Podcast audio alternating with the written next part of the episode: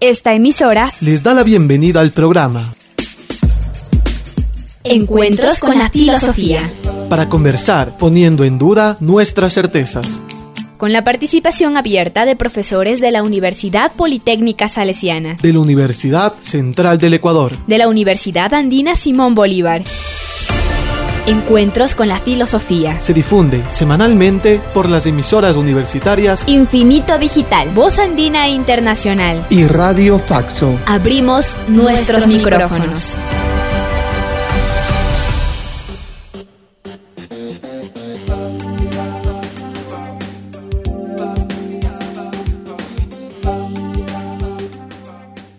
Bienvenidos y bienvenidas al programa semanal Encuentros con la Filosofía. Les saluda Miguel Macías. Encuentros con la Filosofía propone, con el apoyo y colaboración de profesores universitarios, en media hora reflexionar desde una mirada filosófica un tema de la vida cotidiana. Saludo a Edison Aguilar Santa Cruz, con quien compartimos la conducción del programa. Hola Edison. Buenos días, Miguel. Saludos a Karina Torres y a quienes desde Voz Andina Internacional y los medios virtuales hacen posible estos encuentros para repensar la cotidianidad humana desde una mirada filosófica, más en estos momentos de miedo e incertidumbre que atraviesa el mundo por la pandemia. Saludamos y damos la más cálida bienvenida a la profesora invitada de esta semana, Mónica Maer. Ella es PhD en Ética Social Cristiana, magíster en Filosofía, magíster en Divinidad y magíster en Desarrollo Internacional. Ha enseñado en la Universidad de Harvard, en el Seminario Teológico Unión de la Ciudad de Nueva York y en Flaxo, Ecuador, donde es docente invitada desde el año 2010. Es sensei, maestra zen y ministra cristiana ordenada. Coordina el programa en América Latina de los equipos Cuaqueros de Paz. Eh, su trabajo de docencia, investigación y publicación actualmente se enfoca en los derechos humanos, el género, la violencia y la construcción de paz. Bienvenida, profesora Mónica. Muchas gracias, un placer estar acá. Buenos días, eh, Mónica. En este Buenos días. encuentro con la filosofía abordaremos como temática la no violencia y lo haremos en los tres segmentos del programa. En el primero, vida cotidiana, conversaremos sobre lo que se entiende cotidianamente acerca de la no violencia. En el segundo, miradas filosóficas, Mónica Mayer nos presentará algunas miradas desde la filosofía al concepto no violencia. Y en qué más encontrar el tercer segmento, nuestra invitada compartirá sus recomendaciones y sugerencias para profundizar reflexiones acerca de este tema. La filosofía y la vida cotidiana. Espacio para pensar los usos de la filosofía en nuestro diario vivir.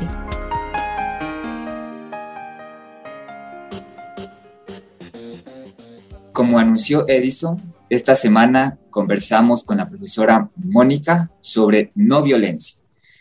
Invito eh, previamente a todos los, los que nos siguen a hacer memoria, pues sin duda la experiencia de la violencia está presente en nuestras existencias, en sus diversas categorizaciones.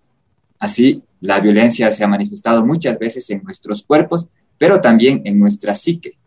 Eh, por eso, la primera interrogante que nos gustaría eh, hacerle a la profesora Mónica es en qué escenarios se vivencia esta violencia o la violencia, eh, estimada Mónica. Bueno, eh, muchas gracias, Miguel y Edison. Bueno, la verdad, la violencia quizás se concibe generalmente como violencia física, eh, violencia verbal, psicológica, sexual. También eh, se entiende como violencia estructural, o sea que vivimos en sistemas violentos. Eh, que eh, um, Joan Goldtag, que es un sociólogo de Nor- Noruega, eh, definió eso como la violencia estructural, apuntándonos a entender que la violencia no solo es así interpersonal, sino también sistémica. Entonces vivimos no tanto en sistemas de justicia con eh, a veces eventos de injusticia, sino más bien de sistemas de injusticia con algunos momentos también de justicia. Y en ese sentido, o sea, entender como estructuras sociales, como jerarquías de dominación, opresión, donde cosas, por ejemplo, sexismo, heterosexismo, racismo, la pobreza, esos todos se entienden como violencias. Bien, muchas gracias, Mónica. Es decir, que la violencia así vista cotidianamente aparecería casi, casi como algo ineluctable, algo inevitable en estas relaciones entre las personas al interior de una comunidad, de una institución? Em, sí, digamos, podemos entender la violencia como interpersonal también como estructural, pero miramos que, o sea, desde la filosofía es como preguntar, ¿quién es el ser humano? O sea, ¿qué es la naturaleza humana? Eso siempre ha sido una pregunta milenaria, ¿no? ¿De dónde venimos? ¿A dónde vamos? ¿Quiénes somos? Y ahí sí hay distintos debates. Y desde la no violencia es proponer el ser humano como em, realmente em, un ser que aprende la violencia. O sea, esa pregunta también hablando de la vida cotidiana, o sea, yo trabajo con maras también, personas que han estado en bandas, hombres que han asesinado y eh, que están reclutados en las maras y bandidos. Y algunos eh, pregunto, por ejemplo, ¿qué es la ternura?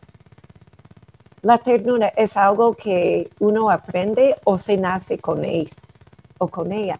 Entonces, en ese sentido, han hecho estudios también psicológicos de las personas y han visto que, eh, o sea, no nace un asesino, eh, se hace. Es todo el debate de la naturaleza o de la biología, pero sí, desde la filosofía se podemos preguntar si el ser humano es en sí violento. Y desde la filosofía de la no violencia dice que no, o sea, que es algo aprendida y que eh, se puede a través también em, de otros estilos de, sociales, eh, vivimos, podemos vivir en, en armonía. Muchas gracias. Es momento de dar paso a nuestro segundo segmento, Miradas Filosóficas, donde revisaremos el concepto acerca de este tema. Las miradas filosóficas. Espacio para examinar enfoques y reflexiones filosóficas.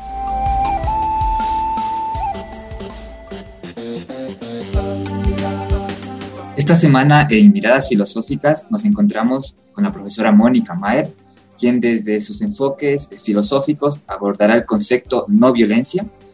Eh, en ese sentido, le preguntamos cómo la filosofía ha mirado o mira el concepto no violencia. Gracias, Biel. Sí, es un concepto realmente em, milenario, milenario que em, ha nacido, o sea, ha sido parte fundamental de la ética filosófica y teológica de distintas tradiciones, sobre todo en Oriente. Por ejemplo, en budismo, en el hinduismo, hay un concepto de ahimsa. es de sánscrito, ahimsa, también en pali, ahimsa, que es del budismo. Y eso quiere decir no dañar, no dañar ni a una misma como persona ni a otras personas. Em, y viene como de un concepto de tanto de la interdependencia de seres como de em, la definición de quiénes somos. Por ejemplo, eh, viene del concepto que hay como un una chispa una chispa espiritual o de la divinidad en cada persona. Entonces, si yo hago daño o a mí misma a otra persona, otra persona también estoy haciendo daño a mí misma. Si yo trato con compasión, con sabiduría, con ternura a otras personas, también me trato a mí con esa misma em, eh, ternura.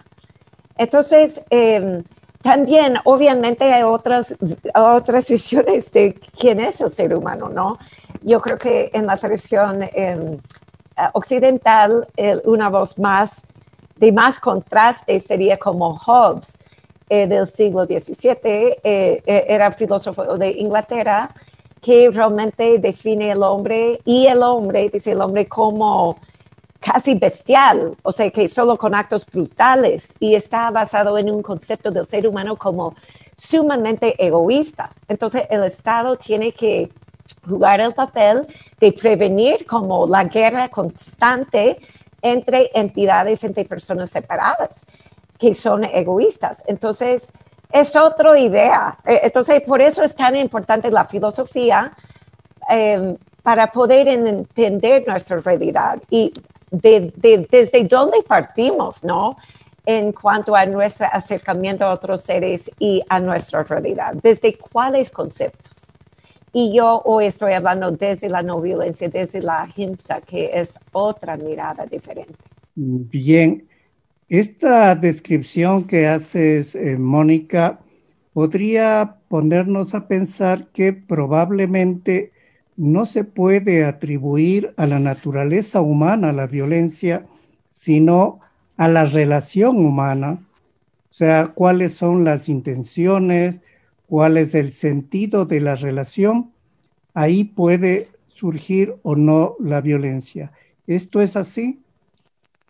Sí, y también es como nos lleva a pensar, o sea, desde una visión de justicia mm, restaurativa y no solo punitiva, que la comunidad tiene mucho que ver con los actos eh, de un asesino. O sea, no es culpar la sociedad, pero es decir, cómo nació una persona tan violenta es mirar a esa persona en el contexto social y que no nace así de la nada.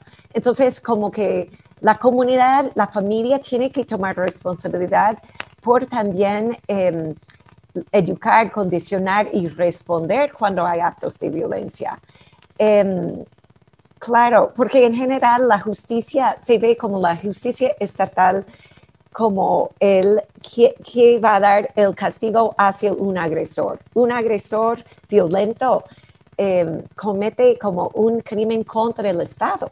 Entonces, eso es la relación. Pero desde otra óptica eh, filosófica de la justicia sería mirar eh, que eh, un agresor también em, es parte de una comunidad y em, hay que restaurar la relación de ese agresor con la víctima y también em, intentar recuperar de una forma la humanidad de ese agresor y también hacer reparación a la víctima. No solo es una relación del Estado agresor, sino es algo mucho más, como dices, de relaciones humanas, interrelaciones. Y de nuevo, no es decir que un agresor no es responsable por sus acciones. Obviamente que sí, pero es cómo vamos a superar esa violencia. Porque hoy, eh, con los sistemas que hay en el mundo en general, las cárceles no, muchas veces no eh, son la solución a la violencia. Estamos mirando eso en Ecuador. Surgen muchísimo más violencia en las cárceles ahora. Entonces, ¿qué sería la respuesta? ¿Qué otras opciones hay? Y de nuevo, no estoy diciendo que las personas que son violentas eh, no son responsables por la violencia, sí son, pero como sociedad, ¿cómo vamos a superar ese problema? No. Eh, muchas gracias, eh, Mónica, por lo que nos has comentado. ya antes nos estabas hablando de que era este, el tema de la no violencia, tiene ya una, es milenaria, nos dijiste también un tema de, de, la justicia restaurativa. Ahora, eh, específicamente me gustaría eh, preguntarte cuáles son las raíces filosóficas de esto, de la no violencia. Si es que hay tal vez algunos autores específicamente que puedas comentarnos, quizás, Mónica. Sí, muchas gracias, Miguel. Yo creo que, bueno, uno de los más, más famosos es Gandhi, que tomó esa filosofía milenaria de ahimsa, de la no violencia, y lo em, aplicó a gran escala a movimientos sociales. Utilizó esta um, idea de ahimsa, esa filosofía, eh, y eh, desarrolló lo que se conoce como um, satyagraha, que es el, la fuerza o el poder del alma. Es una fuerza moral, es una fuerza del amor en términos cristianos también, Martin Luther King, eh, del, de la fuerza, digamos, del amor de Cristo, puede ser. Desde el hinduismo, budismo es el amor, o perdón, es el poder de la verdad. Eh, y ese poder tiene mucha más fuerza que la violencia. Entonces, en vez de responder a la violencia con agresión violenta también, es eh, responder de forma de mucha fortaleza y valentía con otro poder que va mucho más allá de un poder físico, que es el poder moral y espiritual. Se podría decir entonces, Mónica, que eh, las religiones como el cristianismo, el hinduismo y el budismo, más que responder directamente o en el mismo sentido a la violencia, pretenden algo así como no responder, sino suprimir o desviar o eliminar la violencia? Sí, excelente pregunta, gracias. Es decir, yo creo que em, por un lado em, se ve la no violencia como pacifismo, como pasividad. Y obviamente es ausencia de violencia o agresión, al mismo tiempo es acción, es acción directa, no violenta. Eh, por eso escribe no violenta como una sola palabra, porque no es ausencia de violencia, sino es una acción directa de eh, otro, de un poder que es otro poder. Y en ese sentido, em, Pueden haber, por ejemplo, protestas, que miramos muchas protestas no violentas, pueden haber no cooperación en sistemas de injusticia. Es, los sistemas de injusticia dependen de la obediencia. Entonces, la no violencia también está basado en la desobediencia a, a las injusticias, a leyes injustas. Y, por ejemplo, Martin Luther King iba mucho a la cárcel y dice, yo prefiero, o sea, desobedecer eh, de forma no violenta y ir a la cárcel.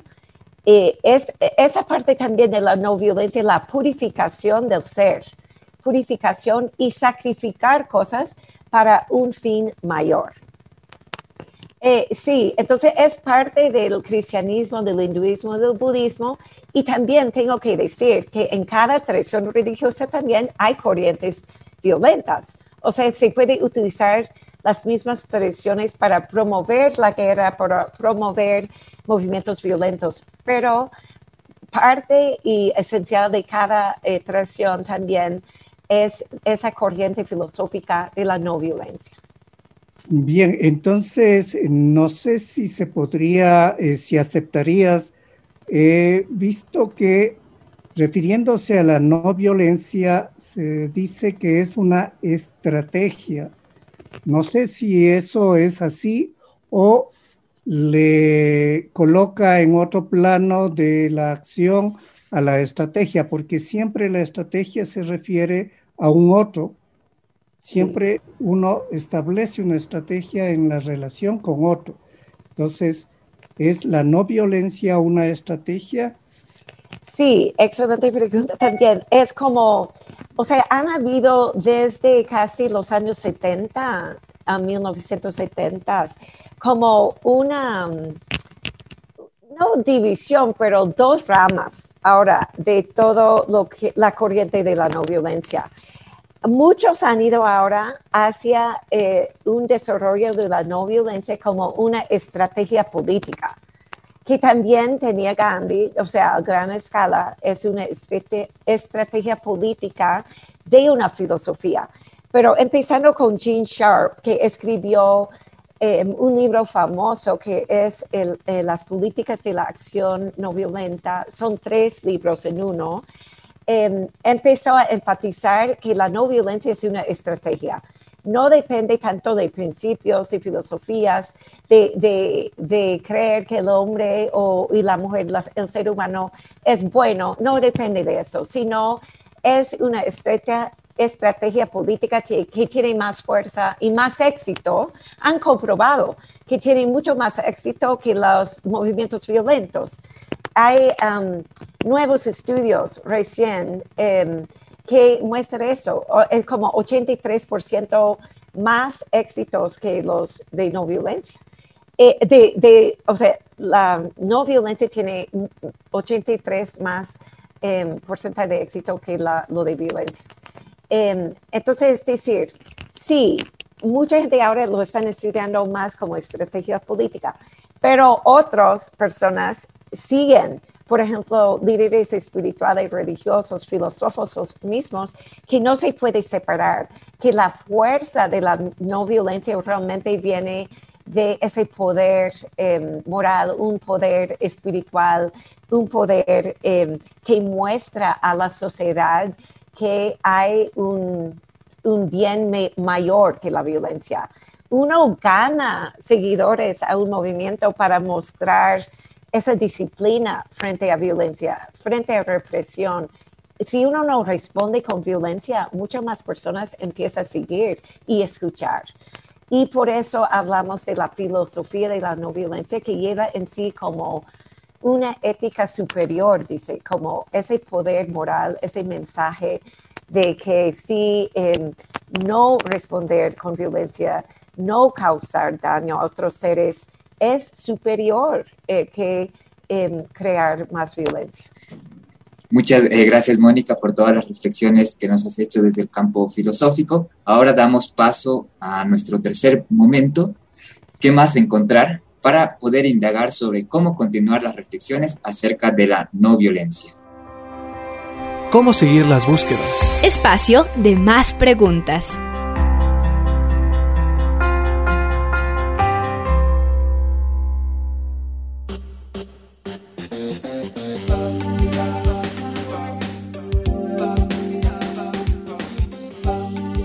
Sí, em, creo que hay muchísimo que podemos indagar. Yo creo que es un tema eh, cada día más importante en nuestro mundo, ¿no? Cuando hay muchas divisiones, hay mucho caos, mucha enfermedad, muerte, hay muchas formas de violencia. Entonces nos preguntamos cómo responder, cómo crear un mundo de armonía, de relaciones humanas em, sanas, em, cómo superar esas relaciones como tóxicas cómo desaprender em, desde la niñez em, la violencia.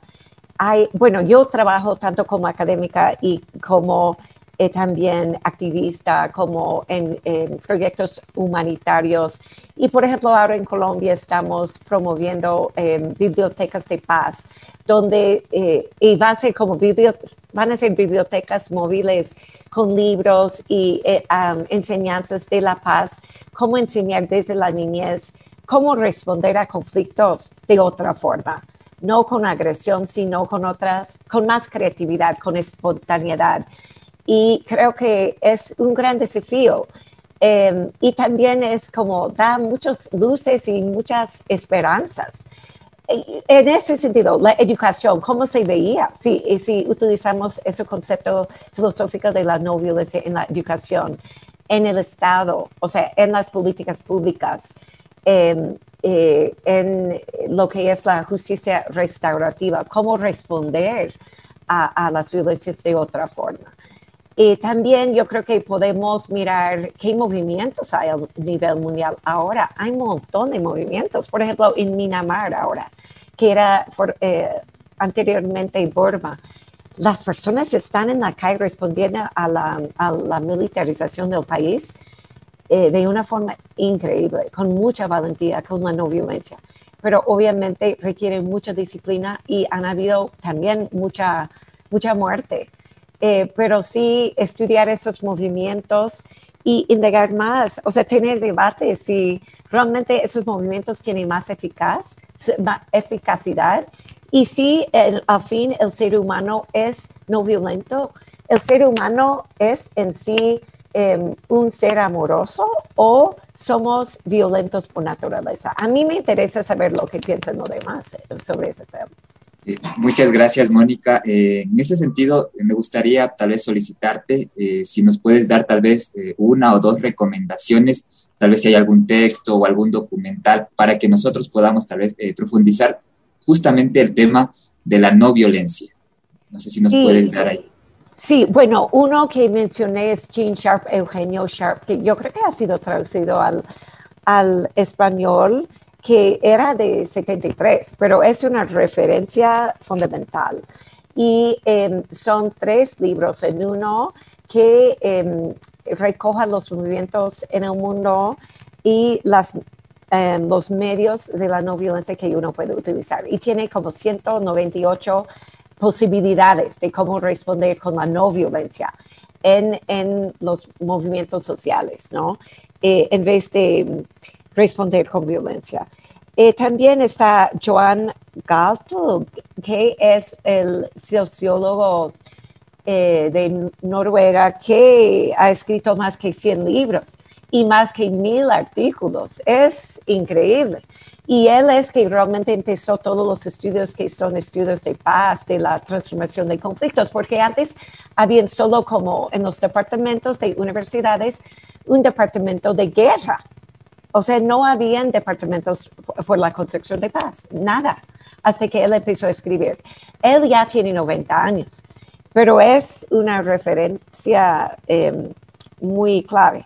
Em, yo quiero decir también que desde la Flaxo, eh, tenemos aquí un seminario anual por activistas eh, en movimientos no violentos. Tenemos un curso, ahora es virtual, como de dos meses, es sobre estrategias de la no violencia y hay unos intercambios muy lindos entre activistas de toda América Latina, donde compartimos estrategias, referencias del pasado entre ellos también es Martin Luther King, que escribe desde el cristianismo sobre el poder del amor. Y él obviamente también tenía muchísimo éxito en lo que ha sido el movimiento por los derechos civiles en Estados Unidos, que ahora eh, ha surgido de nuevo como movimiento de Black Lives Matter, que las vidas negras importan, que ahora están en otros países, Centroamérica, las eh, vidas garífunas importan. O sea, yo creo que también aquí en Ecuador, en la región andina, tenemos que mirar em, la cosmovisión andina y eh, toda la sabiduría que hay por vivir en armonía entre los dioses, los espíritus de la naturaleza, los seres humanos y eh, eh, todo lo que son también los ancestros y ancestras. Muchas gracias, Mónica. Para cerrar este encuentro, preguntamos ¿Qué otros términos y conceptos están vinculados al concepto no violencia? Em, muchas gracias. Yo creo que algo que ha surgido durante la conversación ha sido como la naturaleza humana, ¿no? Como un concepto básico filosófico para empezar las discusiones. ¿Cómo entendemos esa naturaleza humana? También, eh, ¿cómo nos entendemos en cuanto a la interdependencia entre seres humanos o somos seres completamente independientes. Thich Nhat tiene un concepto que se llama interser. No solo somos, pero intersomos. Y yo creo que la física cuántica, las ciencias modernas nos enseña que no hay separación. También desde una óptica dualista que ha sido desde la filosofía griega como base de la filosofía occidental, ahora hay muchos desafíos esos conceptos de dualismo entre cuerpo, mente, entre espíritu y materia. Todo eso está siendo desafiado por los avances en nuestro conocimiento como seres humanos. Eh, y, también si nos definimos como Descartes, como lo racional, yo pienso, entonces yo soy. Eh, así es. O sea, eso como mirar qué lugar tiene la racionalidad, lo espiritual em, y eh, la comunidad en sí. Eh, hay mucho que indagar. Yo creo que ese, ese tema de no violencia toca todas las cosas más básicas que hemos tenido quizás como suposiciones, empezando que con la pregunta, ¿quién soy yo? ¿Quiénes somos como seres humanos? Concluimos este encuentro semanal con la filosofía, con nuestro agradecimiento a la invitada esta semana, Mónica Maer, gracias por habernos acompañado, a Karina Torres en la cabina de la radio Voz Andina Internacional y a ustedes que nos ven y escuchan. Recuerden, recibimos sus comentarios y sugerencias al correo electrónico encuentros con la filosofía gmail.com. Hasta el próximo encuentro con la filosofía. Agradecemos su sintonía a Encuentros con la filosofía. El programa que impulsa el filosofar como acción compartida desde las radios universitarias. Les invitamos a compartir las próximas emisiones de Encuentros con la Filosofía por esta emisora.